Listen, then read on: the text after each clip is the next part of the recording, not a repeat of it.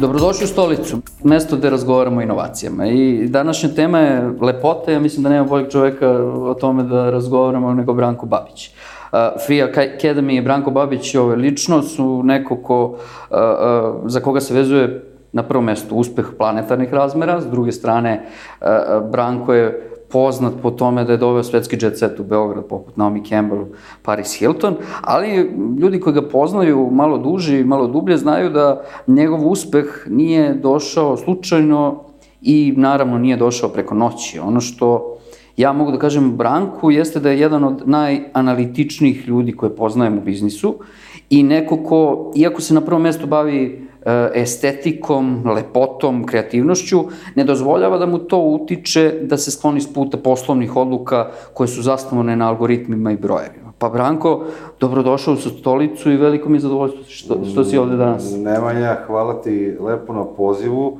Ja se iskreno nadam posle ovog uvoda da ću pokušati, da ću uspeti da, da opravdam tvoje očekivanja, obzirom da vidim da su jako visoke očekivanja od mene na ovoj temi. Pa, znaš kako, ti si neko ko uvek postavlja lestvicu jako visoko, tako da mislim da, uh, i ako postavim je tako za ovu emisiju, mislim da ćemo uspeti. Ajde, pravimo. Meni je današnja tema redefinisanje lepote. I to je ono što ste ti i tvoj tim uradili. S jedne strane redefinisali ste samu lepotu, ali ono što je bitnije za naš razgovor danas, redefinisali ste sam biznis lepote. Šta možeš o tome da mi kažeš? Ajde prvo da krenemo te definicije lepote, s obzirom da, da bi trebali možda da razjasnimo tu ovaj, šta je problem. E, čovek kad ima skučeno shvatanje i saznanje o lepoti može da definiše lepotu. Ali kad malo dublje uđete u tu materiju, shvatite da postoji e, jako puno formi lepota i pojava lepota da bi uopšte sve to mogli da spakujete u neku definiciju. I to uvek beži i jednostavno jako teško to definisati. Postoje jako lepe definicije lepote, ali nijedna od njih nije potpuna. Čak ni čuveni Sokrat je, e, nije uspio da definiše lepotu i priznao je to, ali naravno ne zato što je Sokrat glup, već naprotiv, on je najmudri čovjek koji je ikad šetao planetom. A to što nije uspio da onda definiše lepotu, u stvari govori u prilog činjenici da je to pitanje samo lepote možda je izvaš, e, i, i, potpuno izvan domašaja našeg, našeg shvatanja i razumevanja. Mnogo ozbiljnije, mnogo dublje, mnogo veće od onoga što, što mi zapravo shvatamo. I kako lepotu doživljavamo. E, ja ću se okrenuti biznisu lepote i to je ono što nam je e, tema. To je sad, na primjer, zanimljivo. Obzirom da se mi bavimo biznisom, mi smo kompanija, mi se ne bavimo filozofijom, na način kako se Sokrat bavi lepotom, i za nas e, sama definicija lepote nije nešto čime se bavimo, niti nas mnogo zanima. Mi smo malo manje pametniji, malo više praktičniji i to je biznis. Biznis kao, da kažem, disciplina je organičena sa puno stvari, a između ostalog tu je i filozofija, naravno i etika. Ali ovaj, gledamo da ne idemo previše, u, u, ovaj, da ne pređemo tu granicu filozofije, već da se bavimo radnim definicijama lepote. Znači mi otprilike zadamo jednu malu definiciju lepote kao naš zadatak i bavimo se time. Naprimer, pre 5-6 godina smo dali definiciju lepote da su to oblice, odnosno konture, koje su, za, čiji dizajn je zasnovan na zlatnom preseku. I onda mi uvodimo nove alate, e, nove proračune, nove formule za dobijanje oblika na e, licu čoveka koje će biti u skladu sa tim zlatnim presekom. Ili damo definiciju lepote, na primjer, ako je pitanju koža, da je zdrava koža lepa, I onda ovaj, to jednostavno definiše naš neki razvojni put kada počnemo da se bavimo nekom, nekom problematikom, pa sve dok ne dođemo do nekog rešenja. A kad pričamo o redefinisanju lepote, možda bi bilo uh, bolje reći da se mi ne bavimo redefinisanjem lepote, nego se mi na jedan kreativan način bavimo radnim definicijama lepote. Ja bih to možda pre tako nazvao. Doći ću svakako dotle i, i, i sigurno ćemo puno o tome pričati, ali nekako mi se uvek nameće kada imam nekog tako uspešnog pored sebe da spomenem tvoju uspešnu priču, jer e, e, mogu da kažem slobodno da je hollywoodska. E sad, e, ljudi u biznisu, preduzetnici, opšte lideri, znaju da nije to samo zato što se nešto desilo i čovek je bio na pravom mestu u pravo vreme ili su to bile neke okolnosti koje su bile ovakve ili onakve. nego postoje uvek dublji razlozi. I, I ja volim lidere da pitam a, i konkretno, po tvom mišljenju, šta bi ti izdvojio kao o, o, jednu jako važnu stvar? Šta je vas dovelo do planetarnog uspeha koji ste postigli? Pa prvo ovaj, bi mogao da izdvojim to što smo bili od starta iskreni ovaj, na tržištu. E, bez obzira koliko god smo grešaka napravili, a napravili smo ih puno, svaku smo priznali i svaku ispravili. Kao druga važna stvar je odnos e, sa korisnicima naših usluga, ali možda još važnije odnos sa zaposlenima u kompaniji. Mi definitivno ne funkcionišemo kao ni jedna klasična kompanija koju sam ja ikada vidio. E, I ne znam čime bi to uporedio. Mogu slobodno uporedim s jednim porodičnim odnosom, e, i istinski iskrenim i jako dubokim odnosom koji e, definitivno izlazi iz granica e, poslovne komunikacije. E, nismo se nikad bojali da kažemo ono što mislimo i da iskažemo zapravo zaključke do kojih smo došli na osnovu činjenica. E, pre nekih deseta godina, možda i više, kada sam ja prvi put video, na primjer, icrtane obrve, trajno icrtane obrve kod svoje žene, ja sam rekao, ovo je ružno. Ali tako sam isto bio, ovaj, sam uveren i kada sam izašao posle nekoliko godina na tržište preventu make-up i rekao, ljudi, ovo je ružno. Ali sam dao soluciju. Evo, ovo je bolje. Naravno, nije bilo prihvaćeno. I, ovaj, međutim, ja sam bio uporan.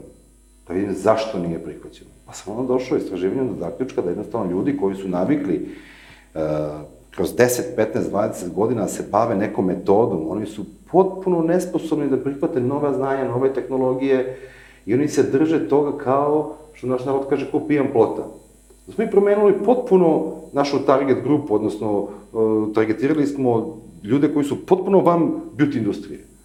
Targetirali smo mlade ljude koji su na početku karijere, otprilike nekih 24 do 36 godina i to je sjajan period i e, kada ljudi, odnosno uglavnom su to žene, završe sa školom, nisu se našli u tome što su učile, u, u, zaposle se pa nisu zadovoljni svojim poslom, rodili su već decu i jednostavno to je neki početak njihove karijere i oni, i oni jako lako usvajaju nova znanja. I mi smo sa njima imali nenormalno dobar ovaj, da kažem, period učenja jako lagan, dok svi ljudi koji su već bili u beauty industriji jednostavno nisu prihvatali ništa novo. I onda je to za bila jedna jako dobra škola da se pripremimo na to šta ćemo jednog dana kad ovi naši budu već neko koji ima puno iskustva i kako njih da ovaj, pripremimo za neke nove stvari. Tako da je to isto bio jedan veliki izazov.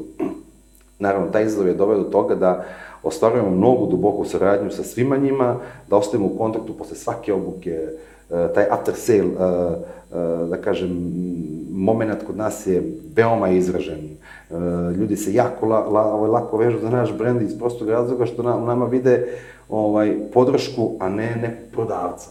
I to je, mislim, definitivno ono što nas je izdvojilo na, na tržištu. Mnogo puta si spomenuo inovacije i to je ono što je u koru toga što vi radite. I mm, meni je, e, znamo se nekoliko godina i meni je bilo jako zanimljivo to što ste e, ti i tvoj tim uspeli da održite jedno koherentno poslovanje, jedan rast, e, uprko svim izazovima koji taj rast nosi, a koji je vođen inovacijama. Kako ste se izborili sa tim? Pa 2019. godina je bila godina kada borbe upravo s tim. Mi smo shvatili još jako rano u samom, kažem, povoju firme, da su inovacije boosteri za uspeh. Jednostavno, tržište obožava inovacije. A naravno, ako su smislene i ako, su, i ako imaju uh, svoju svrhu. A ovaj, e onda se desilo to da smo preterali malo s inovacijama, da smo previše izbacivali nove stvari, mi smo napravili u roku od pet godina oko 500 proizvoda. Možda zamisliš samo dizajnirati kutije za takve sve proizvode, koji je to posao. A onda smo odlučili 2018. da će 2019. godina biti godina stagnacije, da ćemo da malo se utišamo sa inovacijama i sa novim projektima i da se jednostavno pozabavimo regulativama, da se pozabavimo timom. Bilo je zanimljivo, na primjer, da smo mi u tom momentu back office-u imali možda tek nekoliko ljudi. sada nas ima preko 150. Ali zamislite, nekoliko ljudi obslužuje hiljade i hiljade i hiljade predstavnika u celom Neverovatno. svetu. Ludilo. Um, I ponovo inovacije i to je to ono što vas definiše. Ja moram da te citiram, jednom prilikom, dozvolit ćeš mi naravno, Da. jednom prilikom si rekao da FI Academy, um, vi ne pratite trendove, vi ih definišete, ali ne zato što um, iz nekih ličnih razloga, nego zato što su trendovi prespori za vas. Možda to možemo gledamo iz drugog ugla. Ovaj, danas definitivno i javnost i, i, i stručna javnost imaju malo problem da površno se bave svojom materijom. Mi se stvarno bavimo jako duboko materijom, a to kad se bavite duboko materijom zapravo znači da e, prepoznajete šta su problemi u toj materiji. I onda vi nemate problem sa time da dobijete ideju. Vi samo treba da se borite sa stotinama problema koji su se tu zadesili i rešavajući te probleme, vi postajete inovativni. Mada, ja bi pre rekao da po nekoj definiciji, a to već ako pričam o definicijama, bi se pre ja uklopio neku definiciju kreativnosti. Dakle, ja ima jak, postoji jako lepa definicija kreativnosti koja kaže uh, kreativnost je nepoznata kombinacija poznatih elemenata. I sad nekad ako malo dublje razmislim, ništa novo nisam napravio. Ali, e, ubacivajući neke poznate elemente u nepoznate kombinacije, mi smo ovaj, jako lako uspevali da na taj kreativan način rešavamo probleme u beauty industriji. Hajde podeli sa mnom jednu inovaciju novu ko- koju, koju možemo da očekujemo od vas. E, pa sad to što možemo da očekujemo mora biti tajna u nekom momentu, ali ajde možemo, možemo da pričamo o, evo o nečemu što je, što je vrlo izvesno, će jako brzo izaći na tržište, a tiče se to skincare kozmetike.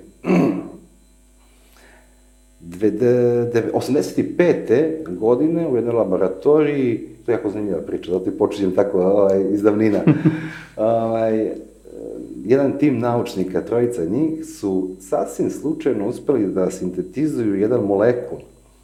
I to pukom igrom slučaja tako što je laser opalio grafit. I dobili su jedan molekul koji ima oznaku C60, zove se fuleren, koji bukvalno od tog momenta na jedan uh, neverovatan način zaokuplja uh, tu naučnu, naučnu ovaj, zajednicu, čak 91. godine je bio proglašen za molekul godine. I u to vreme, kada je proglašen za molekul godine, ovaj, e, ja mislim da na svakih 16 minuta izbacivam po jedan rad, naučni rad o tom molekulu. Zašto? Prvo njegov oblik, koji ima oblik savršene lopte, odnosno, e, da kažem, to je naj, najsimetričniji e, molekul ikada pronađen u univerzumu.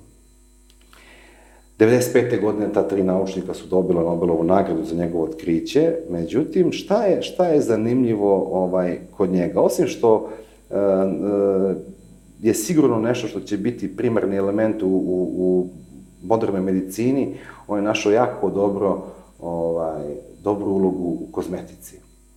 Današnja kozmetika realno je zasnovana, i da, još je zanimljivo, na primjer, da je Leonardo, 1500, uh, Leonardo da Vinci 1506. godine, znači 500 godina pre otkrića Fullerena, nacrtao za knjigu svog prijatelja o savršenosti formi, ovaj, nacrtao taj isti molekul, što je bilo potpuno suludo meni.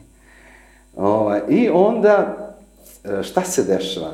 Trenutno, na primjer, ta kompletna kozmetička industrija, pričamo o nezi kože, je zasnovana, pa ne bih volila koristim ružnu reč, ali ajde da kažem na vrlo upitnim kliničkim ispitivanjima. Znate, postoje se jednostavno pitanje, ako imate kliničko ispitivanje koje daje rezultate i objašnjava kako vitamin C na koži pravi čuda, a na kraju shvatite da je uh, to ispitivanje podržala neka velika kozmetička kuća. S druge strane imate uh, ista klinička ispitivanja na istom predmetu koje je radila neka nezavisna ustanova i tada imate potpuno dve različite informacije, odnosno dva različita rezultata normalno da se zapitate da li tu stvarno nešto funkcioniše. I, i globalno, e, cela kozmetička ta industrija se bazira na stvarima koje su vrlo upitne. Da li funkcionišu ili ne funkcionišu. Naprimjer, kad se pojavi titanin dioksid, u krajama za sunčanje, to je bio, wow, to je bilo ludilo. Međutim, evo, koliko godina je već prošlo od upotrebe ovaj, titanijum dioksida u tim kremama, nismo primetili negde da je e, u nekoj zemlji pao e, broj slučajeva ljudi koji su, koji dobijaju rak kože. Šta više, čak se i povećao. A šta je razlog? Pa razlog možda leži u tome što ovaj, u titanijum dioksid, u, u ovaj, da kažem, dodiru sa, sa, sa svetlošću, sa suncem, proizvodi aktivni kiseonik, koji je zapravo slobodni radikal. I vi sad imate situaciju da se zaštitite od sunca, da ne bi dobili karcinoma, u stvari ono što stavljate na kožu, vrlo moguće da, da će pre da izazove karcinom nego, nego sunce. I ne pričamo sad samo o, o, o, ovim proizvodima zašto kože. Na primjer, postojala jedna nenormalna stvar, pre par godina su ljudi počeli masovno da piju kolagen svako no, najmanje istraživanje i najjednostavnije istraživanje će pokazati da vi ne možete da podignete nivo kolagena time što ga nosite u, u organizam, ali ljudi to piju. Jednostavno, javnost ima neku svoju logiku, voli da veruje u stvari, međutim, ono što je zanimljivo kod fulerena, on potpuno drugačije funkcioniše i, ovaj, i potpuno drugačije štiti kožu.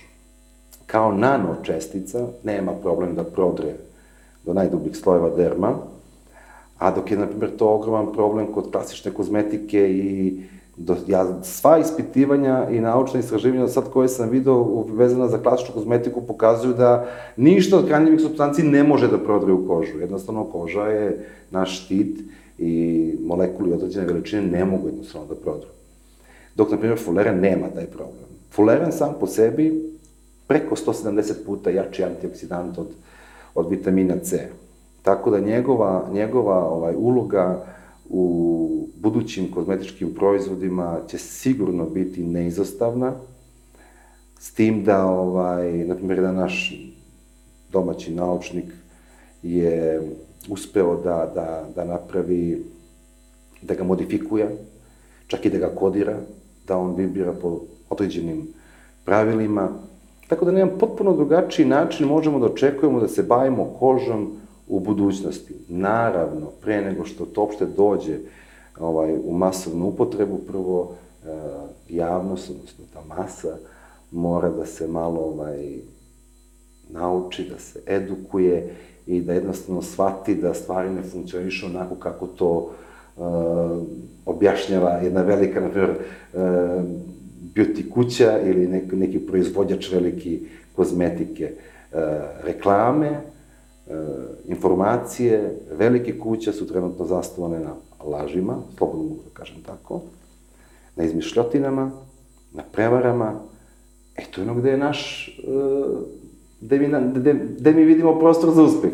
Isto kao što sam pre 10 godina rekao, ljudi, ovo nije u redu, ovo ne valja, kad pričamo o obrama. Ja sam isto tako danas spreman da kažem, postoji priča stari ovo delo, kaže, pa car je go. e, to danas možemo da uradimo vrlo lako sa beauty industrijom kompletno. Evo, mislim da ima već pet godina kako sarađujemo i, i, od tad se znamo i, uh, i opet cela naša priča je danas o inovacijama, ali eto, i posle pet godina vi ne samo da ne stopirate s inovacijama, nego i ubrzavate, ako je to i kako moguće. I meni je sada pitanje, Odakle inspiracija? Odakle ti lično vučeš inspiraciju za sve što radiš, a samim tim za e, inovacije koje praviš? Imam tu dobro objašnjenje. Davno jednom me pitao Mario, moj asistent, ovaj, kako, kako si uspeo, kako si došao na ideju ovaj, svega toga. I ja kažem, ceo uspeh je zasnovan na skopu ovih nesrećnih okolnosti. Bukvalno je tako. Kad god smo imali neki problem, iz tog problema se izrodila neka inovacija. Ja mogu da vam, na primjer, primer kako sam, ovaj, kad sam išao u Ameriku da držim predavanja. I naravno, ovaj, tad sam bio prilično naivan i mislio da sve mogu da ovaj, uradim, da improvizujem i dodam na brzaka bez um, usklađivanja sa regulativama i odem kao, odem na turističku vizu. I zadnji dan mog boravka u Americi, tad sam bio u Las Vegasu, držao sam tamo predavanja, uh, stigne mi e-mail od američke ambasade da mi je viza ukinuta. I naravno ja se vraćam u Srbiju, u Americi tek počinje biznis, tek počinje sve da se stvara, potražnja velika, a ja nemam mogućnost da odem. I da se mi uvrtimo u koštac sa tim problemom da napravimo aplikaciju za online učenje obrava. Pritom, u momentu kada sam ja izbacio informaciju na, na ove uh, svetske uh, forume koje se bave bioindustrijom, ovaj, poprilično sam napljuvan bio. Jer tad to uopšte nije bilo zamislivo uh, da se, da se ovaj, može učiti crtanje obrava putem aplikacije. Međutim, ja nisam odustao, hteo sam da rešim taj problem koji sam imao, mi smo napravili aplikaciju, ja mislim, prvi dan po objavljenju aplikacije mi smo imali preko hiljadu korisnika, pritom hiljadu i pa košta obuka.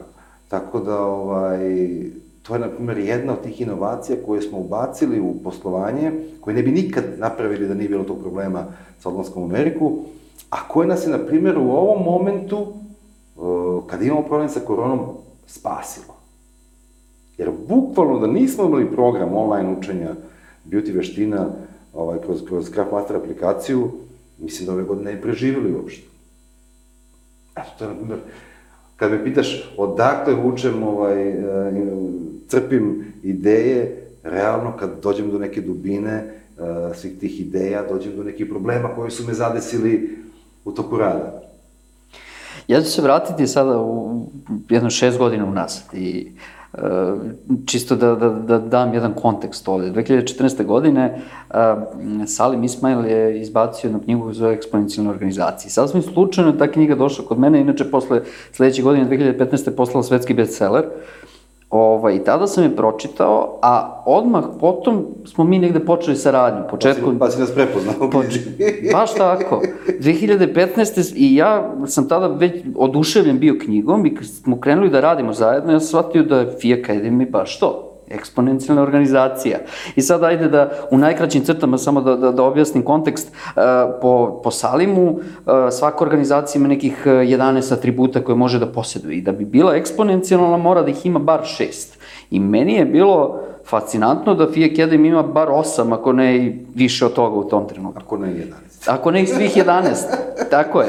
A ja ću jedan da izvojim, a to je, kako Salim kaže, community crowd, odnosno ta zajednica koja je vezana za Fi Academy. Me, meni, e, e, voleo bi da sa nama podeliš tajnu kako izgraditi zajednicu e, klijenata, partnera, potrošača koji do te mere veruje i prati sve ono što Fi Academy i naravno ti, ali Fi Academy radi i propagira. Napraviti zajednicu klijenata i potrošača je apsolutno nemoguće. Iako setujemo stvari od starta tako da hoćemo da pravimo zajednicu potrošača, ali čvrstu zajednicu, zajednica, zajednicu do, koja do te mere veruje e, brendu i, i celoj ideji da, da bukvalno ne postoji šansa da, da, da izleti iz okvira te kompanije, onda moraju stvari da se postave potpuno drugačije. Jednostavno morate da živite ono što radite. I to klijenti osete. Samo možda zamisliš, na primjer, da, da hiljade ljudi uh, u ovom community na celom svetu ima moj broj telefona. Pritom ja uopšte nemam problem da, da svima odgovorim. I odgovorim svima. Naravno, svi oni imaju razumevanja, ne da je kad nemaju velike probleme, ali svako ima moj broj telefona i može mi se obrati u bilo koji dan, ovaj dobar dan i noći. I ja uopšte uh, ne bežim od toga. I nije mi teško, naprotiv, meni je zadovoljstvo. Ja volim lično da pomognem. I sad zamislite kad dajete takav jedan, ta, takvu jednu čvrstu konekciju e, e, baš im, ajde nazovimo ih potrošačima, mada ih uopšte ne kao potrošače, nije ti kao kupce. Ovaj, Oni su vaši partneri. Mi zajedno zapravo partnerski gradimo jednu veliku priču i, ovaj, i tu ne postoje klasične uh, fore koje se koriste u biznisu, uh, jednostavno nema spavanja, ako nekom trebate u 3 ujutru, u 3 ujutru morate da odgovorite, da date dobar savet, da date dobru ovaj, neki input za neku odluku važnu. I ja jednostavno stvarno ne mogu da kažem da sam ja čovek koji se klasično bavi biznisom u smislu tog građanja crowda, jer jednostavno odnos moj i mojih, da kažem, svih ljudi koji su u ovoj industriji, koji su vezani za fi brand, je potpuno nešto drugačije. Sad možda zamisliš, na primjer, kad stotine, možda i hiljade ljudi u svetu nosi FI logo. To je logo, kad, to je logo jedne kompanije. Ja nisam na prvi vidio da neko može istovira L'Oreal na sebe ili tako neku kompaniju. Niti će. Ni, pa ne znam, ali, ali to je jako teško postići ako se postavite kao kompanija klasična. Ako smo porodica, ako gradimo nešto zajedno i jako je e, važno staviti uh, klasične, uh, ajde da kažem, benefite biznisa ispred, ispred uh, ideje. Obično ta klasična ideja je, odnosno benefit biznisa je profit Ako ga gurnemo sa strane i ako se bavimo potpuno nekim drugim stvarima koje su vezane tome, uh, usmerene ka tome da, da pomažu drugima da izgrade svoju karijeru, je profit svako dolazi, dolazi pa dolazi, ali vi radite mnogo plemenitiju stvar i mnogo se bolje osjećate, naravno. Ja ovaj, imam jako veliki problem sa time da, da, da kompanija etički i moralno bude potpuno jedna čista kompanija. Ne volim da nas nazivaju društveno odgovornom firmom. Iako ste mnoge stvari tu radili. Uh, zašto? E sad ću objasniti zašto ne volim. Ne volim iz prostog razloga što danas većina društveno neodgovornih firmi kače sebi taj epitet i onda ja volim da, da jednostavno nisam u toj grupi. E, to je teška tema i duboka i ja kad pričam o tome obično se jako iznerviram ne bih volio da se nerviram ovde kod u emisiji. Nećemo. Ja, da. ja bih voleo samo da spomenem to da, da, da, da, i tvoj, vašu donaciju i, i UNHCR-u, čini mi se, i uh, sve tretmane koje imate za, za ljude koji su uh, zdravstveno ugroženi i tako dalje. To je nešto što radite, naravno. Ne, nećemo da idemo da... da... Ima, ima jednostavno. Stvaranje profita samo po sebi ne može bude nekakav, nekakav moralni čin, definitivno ali stvaranje profita, ako ima za neki krajnji cilj da napravi nešto dobro, da napravi jednu poštenu raspodelu, eh, da pomogne ljudima koji su nevolji, to onda daje smisla. Reci mi za kraj, možda i ne mora da bude kraj, šta je tvoja, šta je po tebi, šta je tvoja vizija za budućnost beauty industrije? Pa pričali smo malo pre o fulerenu kao nano čestici koja po meni će biti definitivno u budućnosti e, osnova za pravljenje nanomaterijala. Nano, da, da samo objasnim, nanočestica je, pretpostavljam da znaš, to je kada uzmeš nešto pa ga i sitnjavaš do tih dimenzija dok one postane nano. A nanomaterijali su kada od tih sitnih čestica napravimo nešto. E sada, naravno, ljudska, ljudska ovaj, mašta ide u zaista zanimljivim smerovima.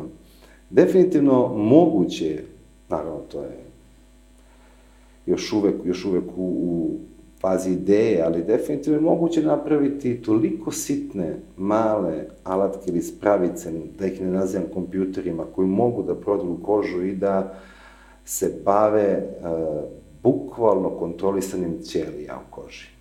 Po meni, to bi bila budućnost i to bi možda bilo ovaj, nešto što možda nas očekuje u narednih 20-30 godina, možda čak i ranije. A to je sa tehnološke strane. Reci mi sa biznis strane, kako vidiš ti beauty industriju u tom pravcu da se razvija? Ja nisam biznismen. Šalim se.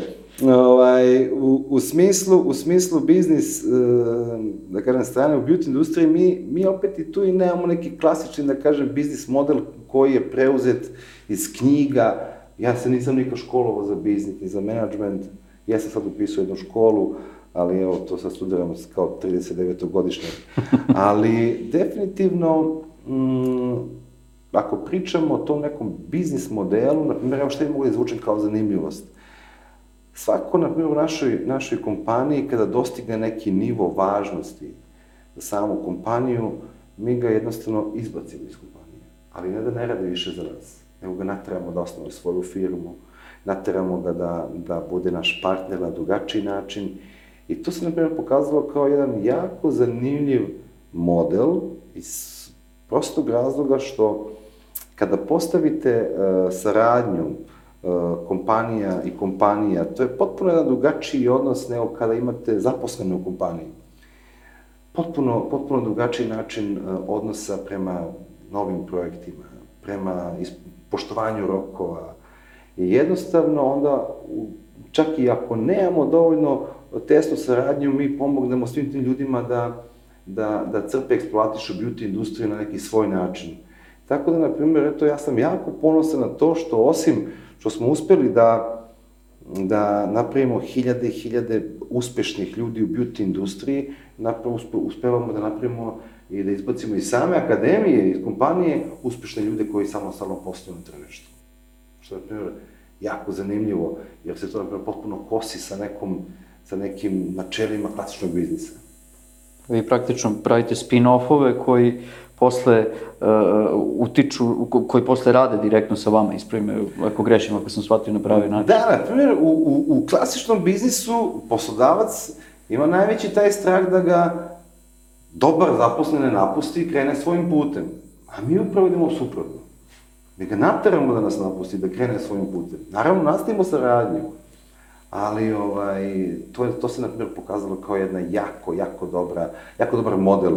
Eto, to mogu da preporučim ljudima koji se bave klasičnim biznisom. Sjajno. Uh, ja sam mnogo uživo u ovom razgovoru sa tobom danas i, uh, i ova cela priča oko, kako se zove, fuleren? Fuleren. Fuleren. Zapravo, fuleren je anatropska modifikacija ugljenika, ali uh, ono čime se mi bavimo je fulenerol. Verujem da ćemo dosta čuti o tome u, u mesecima i godinama koje dolaze, a ovaj, a, ja te, evo sad izvanično pozivam da kada to ugleda svetlost dana vrlo brzo, da, da možda samo odvojimo vreme da pričamo samo o tome u jednoj emisiji. Sa velikim zadovoljstvom tu mogu ti budem sagovornik za emisiju da imamo 5-6 sati. Naravno, verujem da će i gledalci, gledalcima biti zanimljivo. Branko, puno ti hvala na, na gostovanju i, i, i, ovaj, i eto, verujem da ćemo pričati ponovo. Uh, za sve vas uh, koji ste gledali Čer danas, koliko vam se uh, dopalo, subscribeujte se i naravno uh, vidimo sledeći put kada pričamo o nekim novim inovacijama. Hvala ti, Branko, još jednom. hvala i tebi puno. Uživao sam.